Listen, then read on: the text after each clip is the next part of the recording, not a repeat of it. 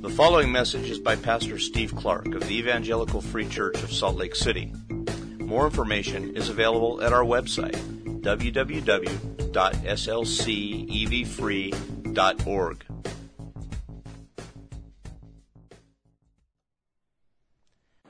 Father, in a very real way, we should just stand still and say thank you for the fact that Christ has died for us, and that's the end of the story. There are a lot of other things we could talk about, and we will today talk about some of them. But Father, we just need to keep coming back to that simple fact. Christ has died for me. Thank you. I myself look at that, and my brothers and sisters here look at that. And there are times when, when I see it, Lord, and it stirs me. It is special. It is, it is marvelous. And there are other times when it is, it is simply a fact and it's not emotionally connecting. But it's still true. Both of those situations. And so, Father, I pray that you would give us, whether we are in the former case or the latter case right now, I pray you would give faith to us that we would believe it. And that we would wrestle with our own souls to hope in it. And I pray that for myself, that I would wrestle with my own soul to hope in it. Christ has died for me. There is therefore now no more condemnation on me, on my brother, on my sister here. You have stood us in grace, and there we stand, forgiven. Thank you. This morning, Father, as we look at a little bit of the marvelous, mysterious way that you brought that to pass for Gentiles like us, most of us are Gentiles. And then as we look at what you expect of us, having made us into your people, Help us to keep in mind that you have in fact saved us and that we do in fact stand forgiven before you. Help us to revel in that. Where we look at the details and the information in this text, help us to think about it rightly. Change us from it, Lord. and I pray particularly, would you stir us to desire holiness in the here and now, holiness lived out day by day in our lives. That's what you mean for us, your people, to be like, even redeemed and forgiven and standing in grace like we are. Help us to hold these two things in tension, Lord. The fact that we are forgiven and yet still need to walk in holiness. Empower us to do that by your Spirit at work in us through your word even now. And would Christ be glorified by it in your church? In his name I pray. Amen.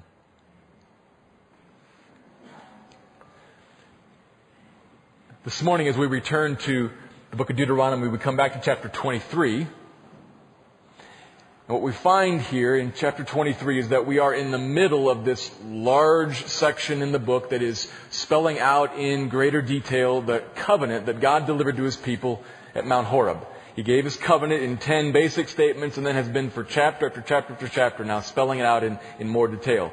And that's where we are in chapter 23 with some guidelines this morning about the makeup of the assembly of the Lord.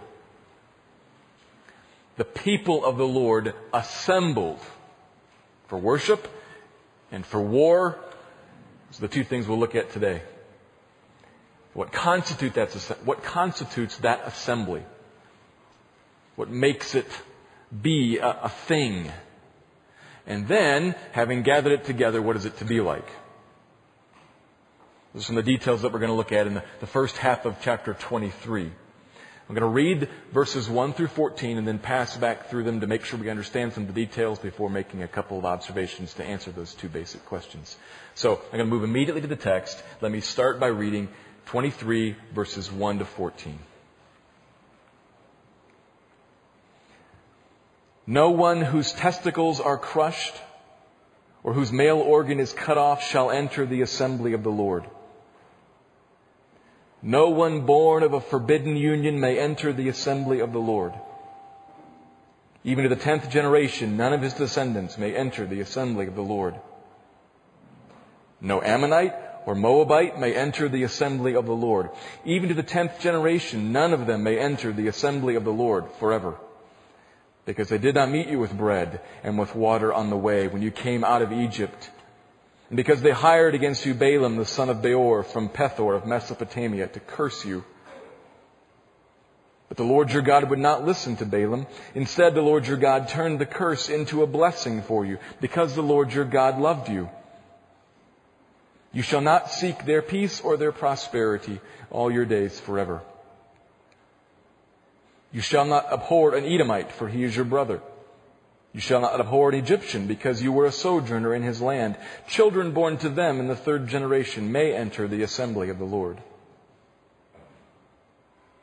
When you are encamped against your enemies, then you shall keep yourself from every evil thing.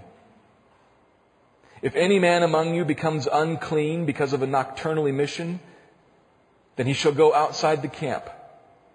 He shall not come inside the camp, but when evening comes, he shall bathe himself in water, and as the sun sets, he may come inside the camp.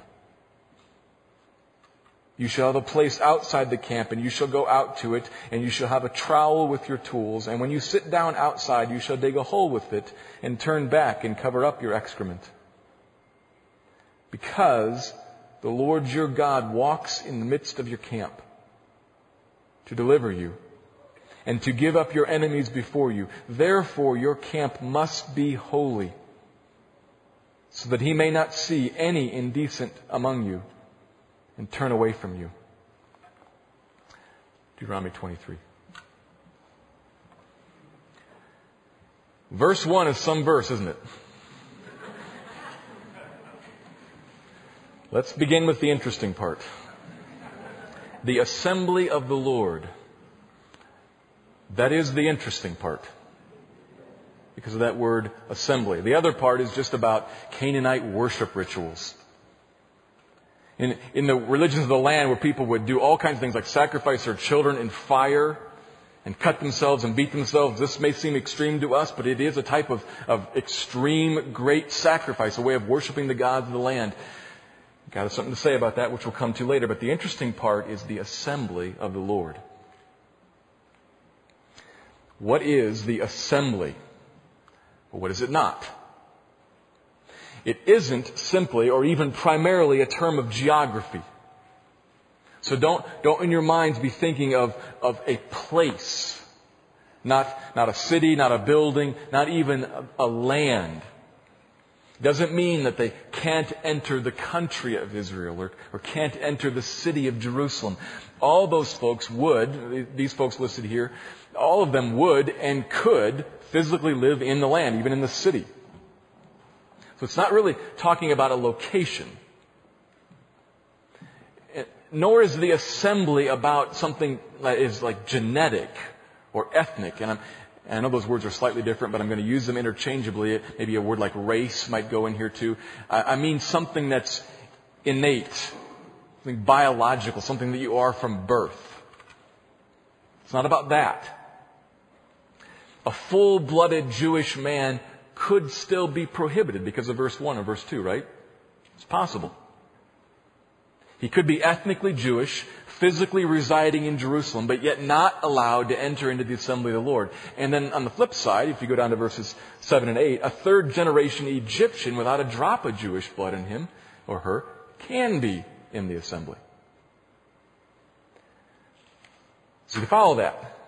The assembly of the Lord, what it isn't, is something that's about a, a place or an ethnicity or, or a genetic makeup. What is it then, positively? Well, if you consider the word assembly itself, what you find is that it's just a generic word. Oftentimes, when you do word studies, what you find is that it means kind of what you thought it meant. Assembly, a gathering of people, an assembling of folks for some particular purpose. They could be used, it could be used to assemble the people at Mount Horeb, like it has been in this book. They come together to hear God speak to them off the mountain, the, the law. They assemble. It could be used to, to talk about assembling, to, to come together for the feasts, or to assemble together to make war, which is incidentally what connects us to verses 9 and following. An assembly that is a war camp. It just means a gathering together of a people. Other English words could be used here like convocation or congregation, a place where people congregate. An assembly. And if you hear that last word, congregation, might make you think of something else. And if you were a native Greek speaker or reader and you could read the Old and the New Testaments in Greek, you'd see it plain as day. The Old Testament, long before the time of Jesus, long before the time of the New Testament, the Old Testament was translated into Greek because many Hebrew people by that time had moved to all kinds of different nations and Greek was their common language across the Roman Empire and they wanted to be able to read the scriptures and so they translated into Greek. So we have a common language between the two testaments, and if we read it, we would see something. Let me say a, as a preface here. For some folks, I think, what, what I'm about to talk about, it'll trigger some theological thoughts in your mind, and I don't mean to be, I hope I don't come across as confrontational in some way, but I think that what we're going to talk about here should upset some theological apple carts. Because there is a, a, clear connection between the Old and New Testaments and the peoples in them. And it shows up right in this word. If we were to read the Greek version of this, we would see again and again and again and again the word for assembly, ecclesia. Which some of you know right away is the word in the New Testament that's translated church. Right away in our language, we would see there's a connection here. Not that ecclesia itself is a special word. It's a generic word too, which means assembly. You read Acts chapter 19 and you see it used a couple of times to describe Gentile non-Christians assembled for political purposes. It just means a congregating of people together. We translate it in some special context, church, in the New Testament, and we have some theological content attached to that. But really the word across both testaments is very generic. Which is why, incidentally, when Jesus in Matthew 18 tells, as we saw last week, tells the disciples, in the context of church discipline, tell this to the assembly, to the church. And if they don't even listen to the church, uses the word again, then treat them as you do a tax collector or a Gentile. They don't say, what are you talking about? We don't know what the church is. It hasn't been created yet, this side of the cross. it hasn't come into existence yet. Sure it has. The same thing that's always been in the Bible. Jesus doesn't have to explain it because they know he means the assembly of the Lord. The Lord's gathered people. Across both testaments. It's important to realize this conceptual link because what it means is that we can talk about, we can say there is an assembled, congregated people of God in the Bible. Not just in the Old Testament or just in the New Testament. There is an assembled, congregated people of God in the Bible that even in Deuteronomy 23 is not ethnically and not geographically defined. It's defined by something else. The assembly is just that congregation. Well, who can enter it? Verse 1. Not the man who has mutilated himself in the worship of idols. As I said, this was done in relation to various religions of the land. In devotion to another God born in your body, you're that committed, no matter what your ethnicity is, you can't enter the assembly. Verse 2, a forbidden union offspring of a forbidden union. And technically, that could be any forbidden union, any non marital union. But the most common of forbidden unions, and the one that most commonly produced children, was the union with temple prostitutes. Comes up again later in the chapter. We'll see it next week. This is a relatively common thing, again attached to the various religions of the land in various temples and shrines and at religious sites and on hills and in, in groves of trees and whatnot prostitutes, particularly used for the purpose of creating fertility, of asking the gods to rain on you, on your family, or on your land, on your nation, fertility and prosperity. Temple prostitution was very common. And God again sets that outside of the assembly. You cannot be in this congregated group, my people, come together to worship me. You can't be there if you're bearing in your mark or if your very existence testifies to the worship of another God verses 1 and 2. And then he moves to the nations in verse 3. A total prohibition against Ammonites and Moabites, who are descended from a forbidden union between Lot and his daughters. But the stated purpose here, what's the stated reason? You can read about it in Numbers 22 and 23. When the people of Abraham were coming out of Egypt, these folks opposed them and actually attempted to curse them. You see some of the details there involving Balaam. God wouldn't listen to it, but that's what they were after. They were trying to oppose the people of God. But regarding the Edomites and the Egyptians, there's a different verdict. A delay of three generations because they had a favorable attitude at different points. They had a favorable attitude towards the people of Abraham. They were brothers. They had a brotherly affection. They showed them kindness and sheltered them in their need. In short, who can enter the assembly of the Lord? Ethnicity and physical location are not the deciding factors. The question is, who do you worship? And how do you respond to the descendants of Abraham? Those whom God loves. Verse 5. And then 9 to 14 further restricts the assembly to be a particular type of war camp. Not how do you get into the assembly anymore, but what is the assembly to be like? In 9 to 14, the summary word there might put the word holiness over it. Displayed, as so often in the Old Testament is the case, displayed here in very physical, concrete, graphic manner. Verse 9, he says, Keep yourself from every evil thing, such as even, translation here says, nocturnal emission, Really, generically, it says something that occurs to you at night. Could be because they're trying to be discreet, or it could be because it's actually mean to be a little more broad than, than just the, the physical sexual connotation there. It could be that it involves something going to the bathroom at night. Something that comes out and happens to you at night renders a person unclean, have to leave the camp.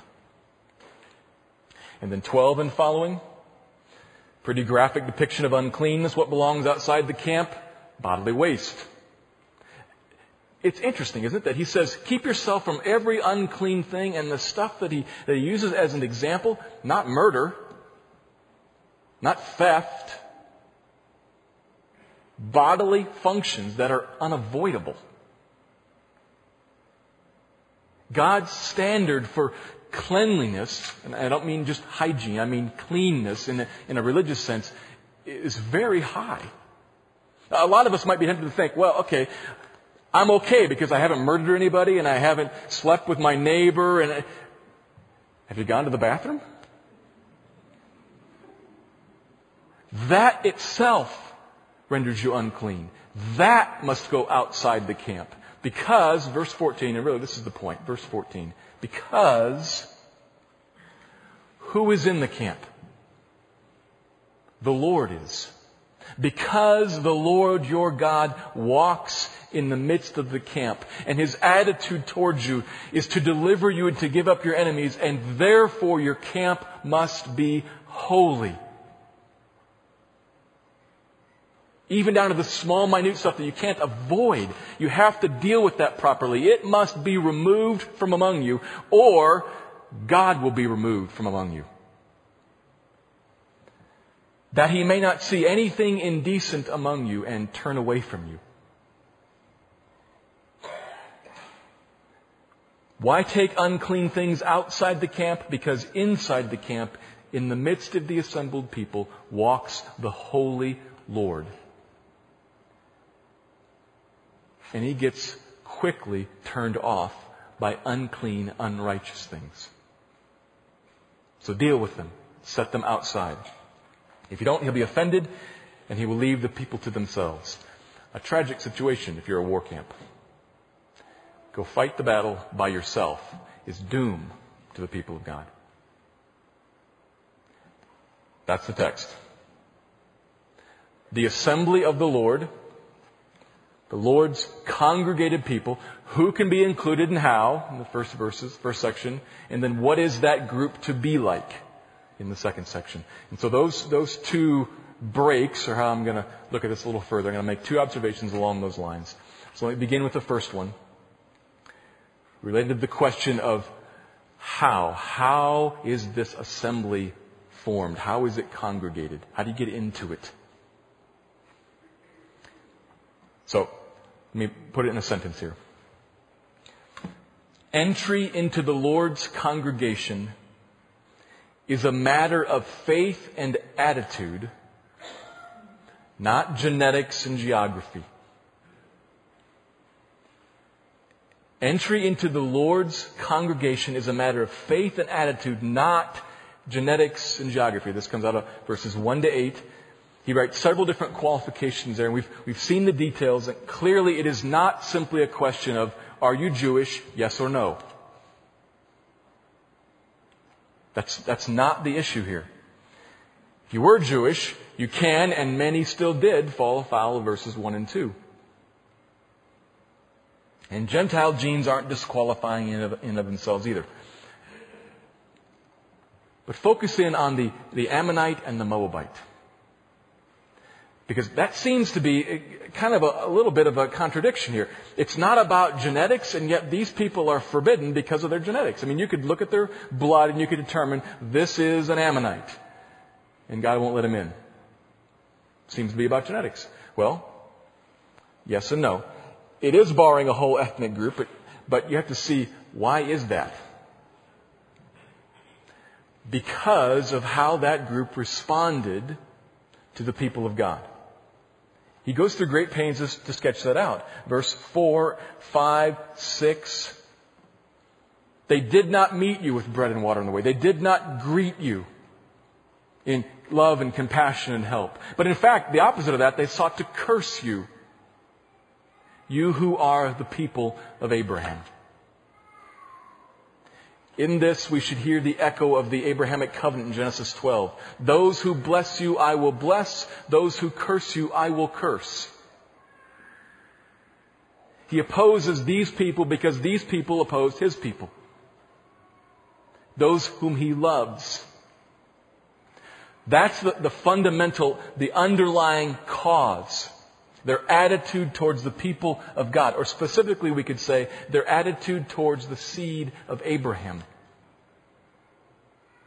How do you treat those people?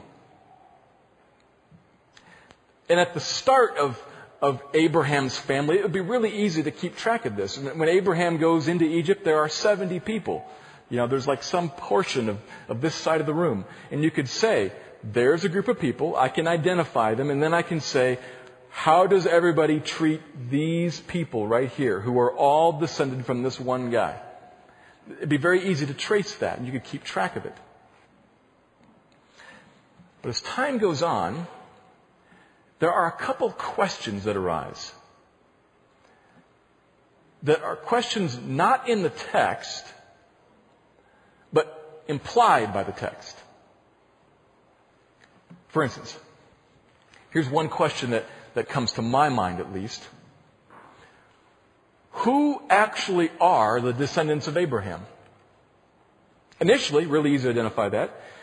But eventually, you get third generation Egyptians in there. You get some Edomites. You get somebody who married in, married Joseph. Somebody who married in, married Moses. If it's not ethnically defined by, you know, bloodline genetics, if, it, if it's not clear to set this group aside because of some scientific test. Who are the descendants of Abraham? Who is it that, that God is in covenant with? Can you think of what Deuteronomy itself says? Deuteronomy 7 says something about this. Remember Deuteronomy 7? Might look back at Deuteronomy 7,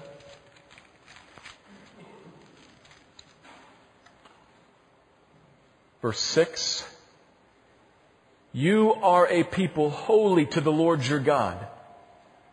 The Lord your God has chosen you to be a people for his treasured possession out of all the peoples who are on the face of the earth. It is not because you are more in number than any other people that the Lord set his love on you and chose you. You were the fewest of all peoples. But it is because the Lord loves you and is keeping the oath that he swore to your fathers that the Lord has brought you out with a mighty hand and redeemed you from the house of slavery, out of the land of Egypt. Okay, who's he talking about? People of Israel. Keep reading.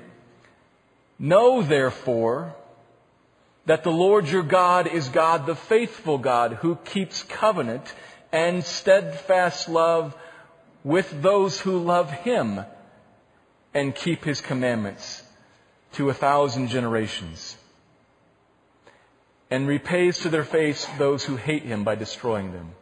He will not be slack with one who hates him. He will repay him to his face. People of Israel, actually a subset, those who love him and keep his commandments. Who is that?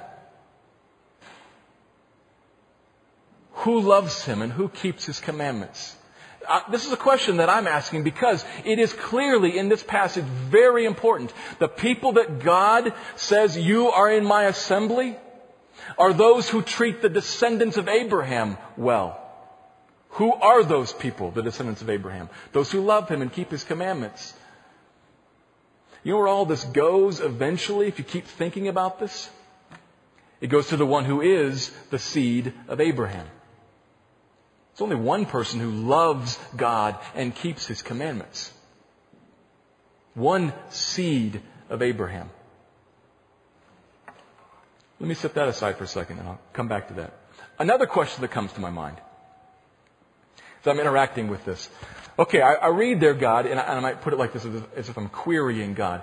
I read there God about the Ammonites and the Moabites, and they're forbidden, they're, they're cut out because of how they treated the descendants of Abraham.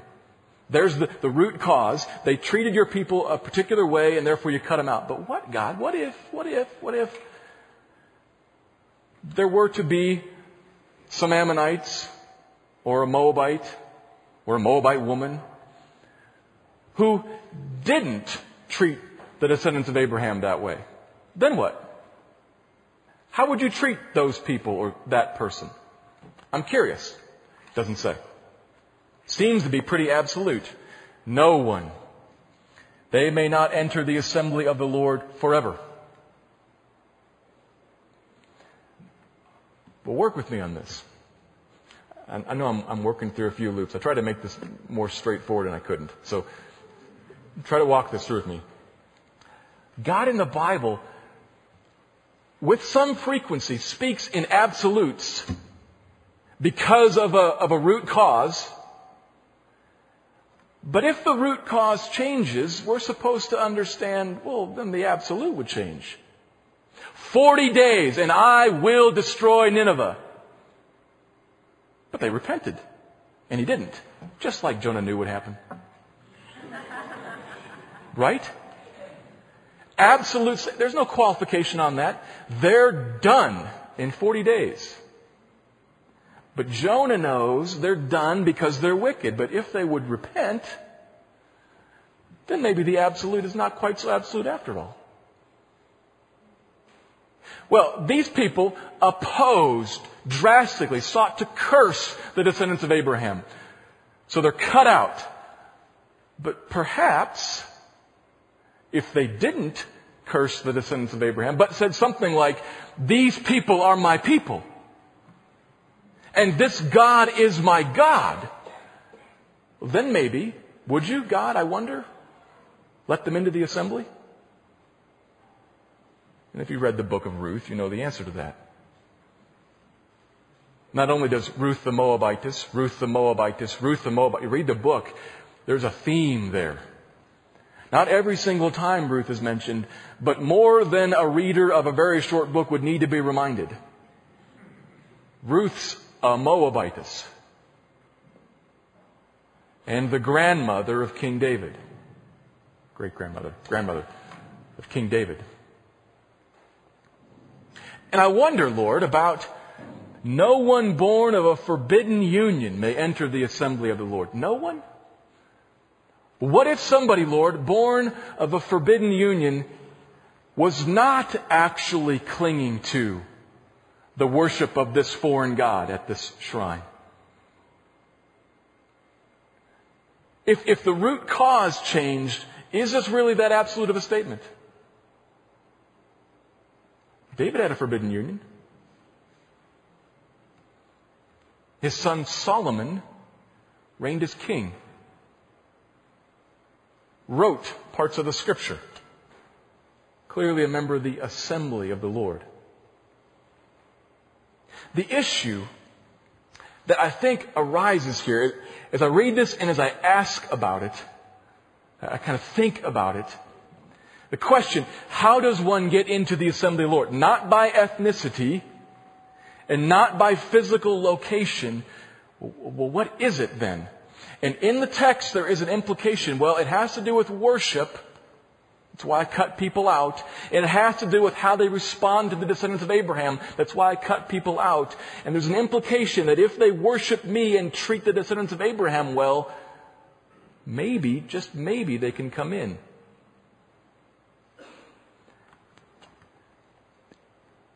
This is too early in the Bible to call this a missionary text. But it's pointing that way.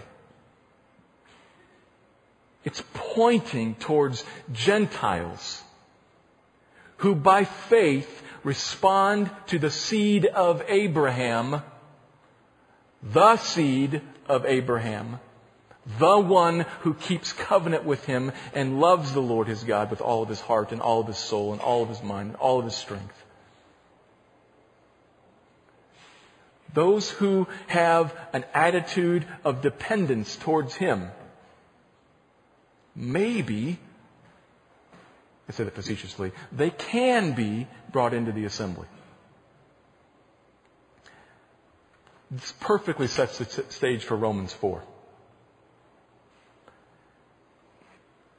I understand what I'm doing here. Deuteronomy 23, 1 to 8, just lays out some stuff. And I'm asking questions of it. What does this mean? It sets up Romans 4. Who's a descendant of Abraham? Those who trust, who believe in the God of Abraham and the seed of Abraham, his son Jesus. There is a warning here, and there is a note of hope. The warning, I think, should speak to us who have grown up geographically around the message of the scriptures and who maybe even genetically, ethnically are linked to people who believe. Should be a warning here to us that there's no automatic ticket Children especially, listen. It does not matter if your parents believe. Do you? It doesn't matter if, if you've gone to church your whole life. You've been in this room every Sunday as far back as you can remember. How do you respond to this God and to Jesus, the son of Abraham? Do you believe him? Do you trust him or not? It's a warning for all of us, kids and adults too. Being here is irrelevant unless you respond to what's talked about, what's presented here, what's coming from this scripture by trusting it in your heart. Do you? And there's also a message of hope, I think,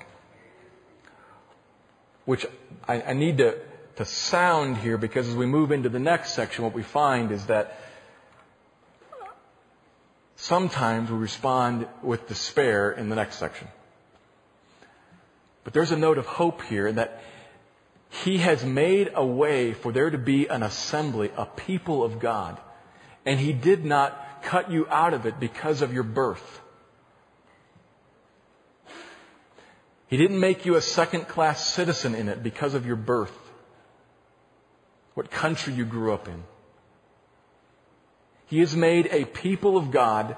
It's not all here, but it starts in passages like this. He's made a people of God, an assembled people of God that is determined by faith, not by your birth. And if He's brought you in, He's made you a descendant of Abraham with Jesus. Uh, you receive all His promises. It's an awesome thing. He accepts you. He looks on you in favor. It's a good thing. And keep that in mind as we move to the, the second point. The second observation is concerned with what the Lord's assembled people are to be like. Here's, here's the second point. The Lord's congregation must be holy in order to enjoy His presence and His power.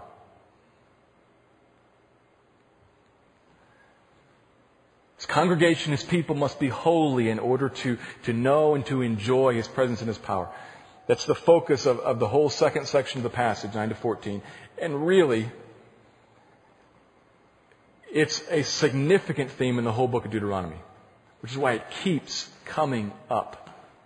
He's creating a people, an assembly, but he is creating a holy people. It's his, his goal, his focus. And it's here again, verse 9. Keep yourself from every evil thing. And then he gives a couple of examples. Verse 14, because the Lord is in your midst, and if you don't keep yourself from every evil thing, he may leave. The connection's clear. I, I don't think it's very hard to see it. It's hard to look at it and avoid it, but it is a little hard to process it, I think. Because a lot of us, many Christians, we're prone to confuse the fact that when a person trusts Christ and comes into the family of God, you, you, come into the assembly, verses 1 to 8 there, when we trust Christ and are forgiven of our sin, He looks at us as clean, as holy, right? Yes, absolutely, He does. He has taken your sin. This is what the cross is about. He has taken your sin and put it on the cross and taken Christ's righteousness and put it on you. And so He looks at you as holy. Yes, absolutely. But, we are sometimes given to confuse that verdict of holiness with God's ongoing call to walk in holiness. The scriptures say to Christians, be holy because I am holy. We do indeed have a holy standing before God. It's by His grace. We must be clear about that. And we also have to be clear that His grace continues to empower us to say no to sin because God still hates sin. How does a holy God feel about sin? Opposed to it. He will not cozy up to it. He will not condone it. He doesn't. He's against it. All sin, including sin in his forgiven people. Sin still offends. Sin still grieves God. So here's our problem. Let me try to make this personal before I make it corporate, applying to all of the body. I wonder, you, uh, speaking to you, I wonder, do you expect and desire God's presence in your life? His power at work in your life, while at the same time giving little thought or effort towards personal holiness. That's a losing proposition. Do you aspire to, I hope you do, aspire to God's presence and His power? It is a glorious hope that God Himself, think, think about this. God Himself, He says, I will be with you. I will stand right beside you in all of the great power that I have. I will wield it on your behalf. That is a stunning offer. Do you want that? I hope you do. You want Him working in your life. But do you want that separate from any commitment of time and effort to personal holiness? Personal holiness is a largely alien concept in the American church today. I don't mean the words. We sing them almost every Sunday. Holiness, holiness is what I long for. Holiness is what I need. Righteousness, righteousness is what I long for. Righteousness is what I need. It's in, it's in our songs. We sing it. Gently, I ask you, is that true? Are, are you singing something that's true? Do you long for holiness? Personally, you, today. Ask yourself. Do you hunger and thirst for righteousness? Do you see sin as your greatest enemy? Your sin, not, not your neighbor's sin as your greatest enemy. Your sin as your greatest enemy. Do you long for your personal sin to be strangled, to be cut out of your life, to be killed.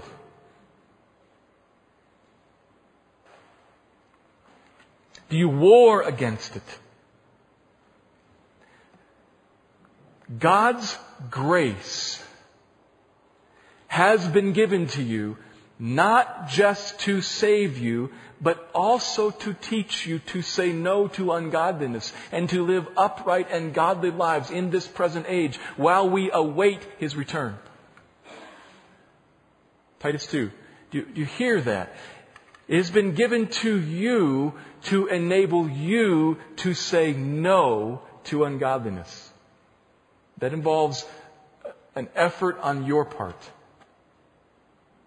By grace, God's grace given to you, but it involves an effort on your part. The great irony of being a preacher is that you preach a sermon to yourself for days before you preach it from a pulpit. And sometimes you don't understand the sermon while you're preaching it to yourself for days. That's where I am this week. I, am working through this text, trying to think about what it means and how to, how to present it. And, and, and all the while, there is this, uh, I'll call it, use words of a friend, there's a significant dark cloud hanging over me. Over my heart, over my life while I'm, t- I'm thinking about saying the words, do you fight sin in your life? Do you see sin as your greatest enemy? Or do you aspire to God's presence and His power apart from fighting against sin in your life? I'm getting ready to say that to you. And the marvelous irony the marvelous irony of it is that for me, I'm missing it for several days this week. This is not the, the Steve counseling hour, but I, I share this with you because you're just the same. Everybody's sitting here following what I'm saying, agreeing with it. I know I'm supposed to be, you know, pursuing holiness and fighting against sin, of course. But you don't get it. I mean, I, I don't know if you get it or not, but, but you don't.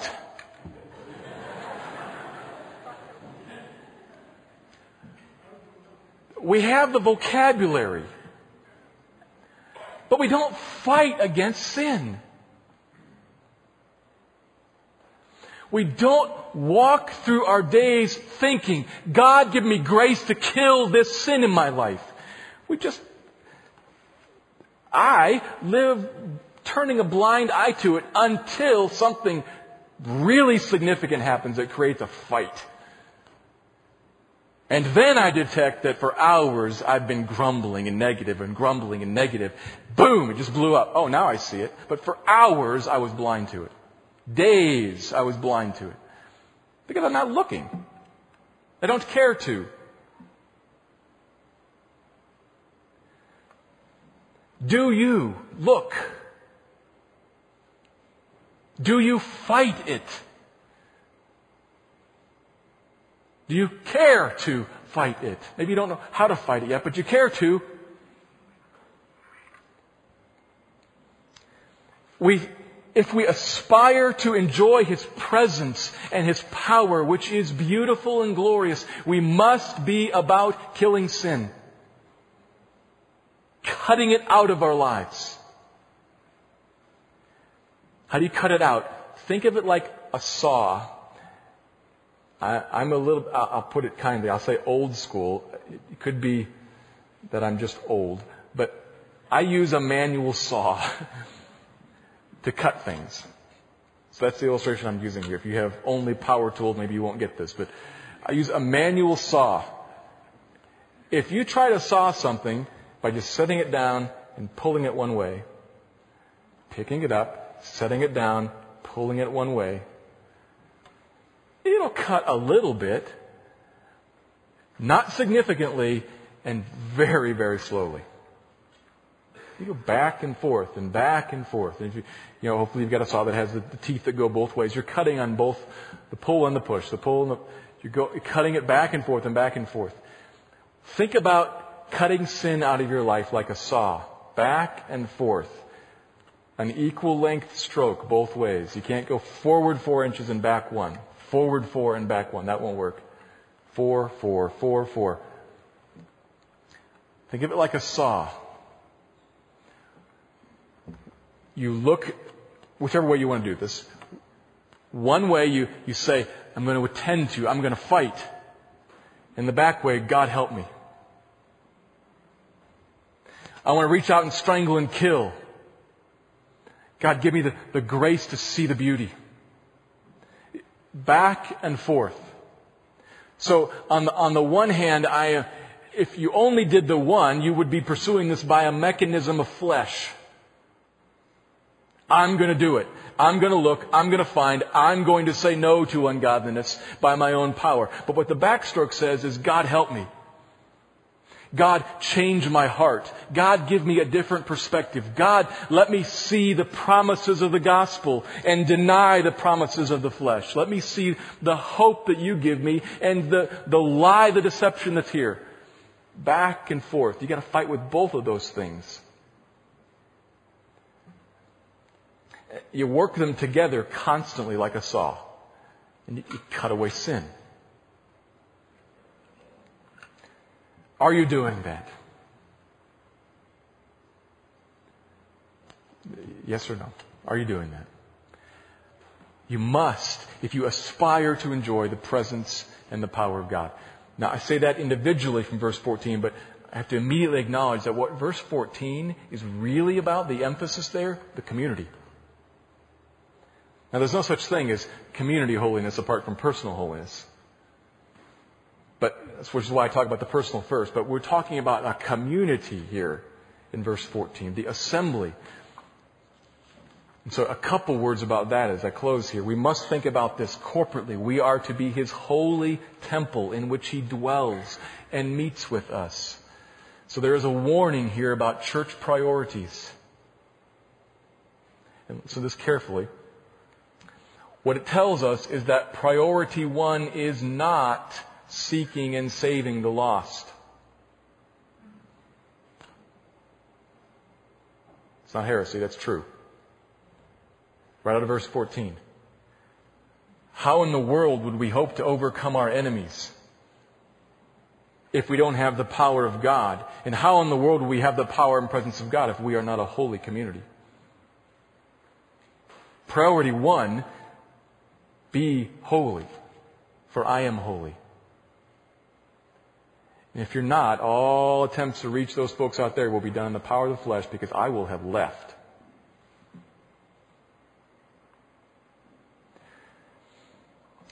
We need Him to bless and empower us as we join him in his seeking and saving of the lost. But we must, to get that, we must pursue as a people holiness. In the day to day, not just our, our standing, but holiness in the day to day. Which leads me immediately to gospel community.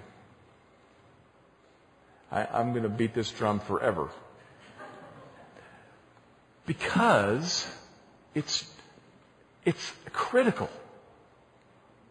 Gospel community.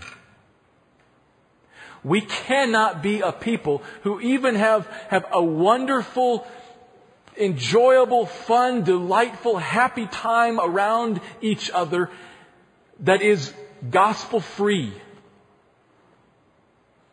By the power of the gospel, we must help each other cut out sin.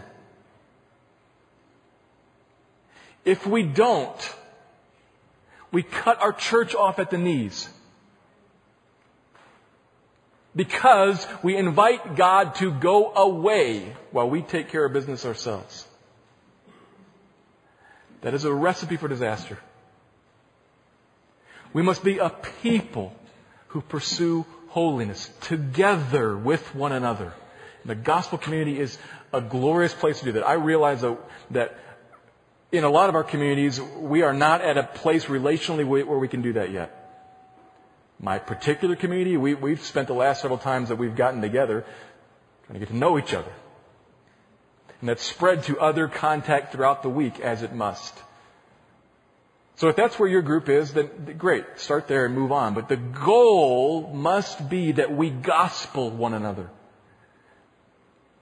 That we share the hope and the promises of the gospel, that we help each other lift up our eyes to see Christ and to believe what He says so that we can cut out sin that, brother, I think, I wonder if maybe I observed this in your life. Not in a condemning, accusatory way, but in a loving, gracious way. Maybe, can I ask you, what's going on with this?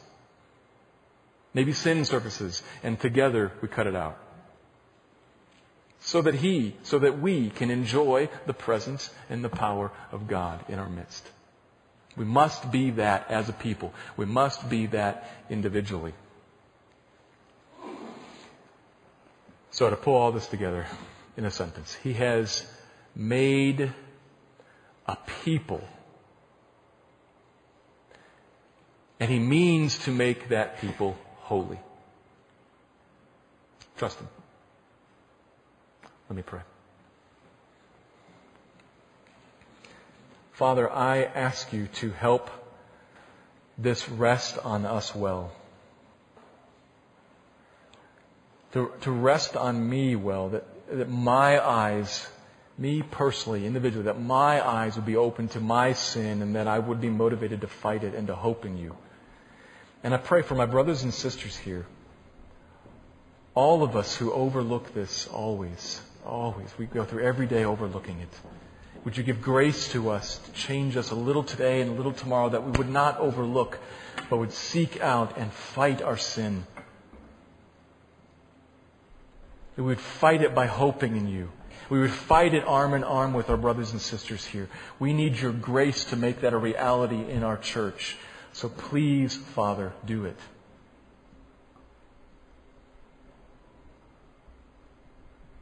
I can imagine, Lord, if you would do that, how you would fill up our midst with yourself, delighted to be here, welcomed here, free to run here and there in our church because we don't hold you back out of any dark corners. Turning our hearts towards what you love and what you desire to see done in the community around us. Lord, I, I can see that happening, so would you bring it pass in us? Make us a church pleasing to you, I pray. I pray this in Christ's name and for Christ's glory. Amen. Thank you for listening to this message by Pastor Steve Clark of the Evangelical Free Church of Salt Lake City in Salt Lake City, Utah. Feel free to make copies of this message to give to others, but please do not charge for these copies or alter the content in any way without permission. We invite you to visit our website at www.slcevfree.org or call us directly at area code 801 943 0091. Our mailing address is Evangelical Free Church of Salt Lake City, 6515 South Lion Lane, Salt Lake City, Utah, 84121.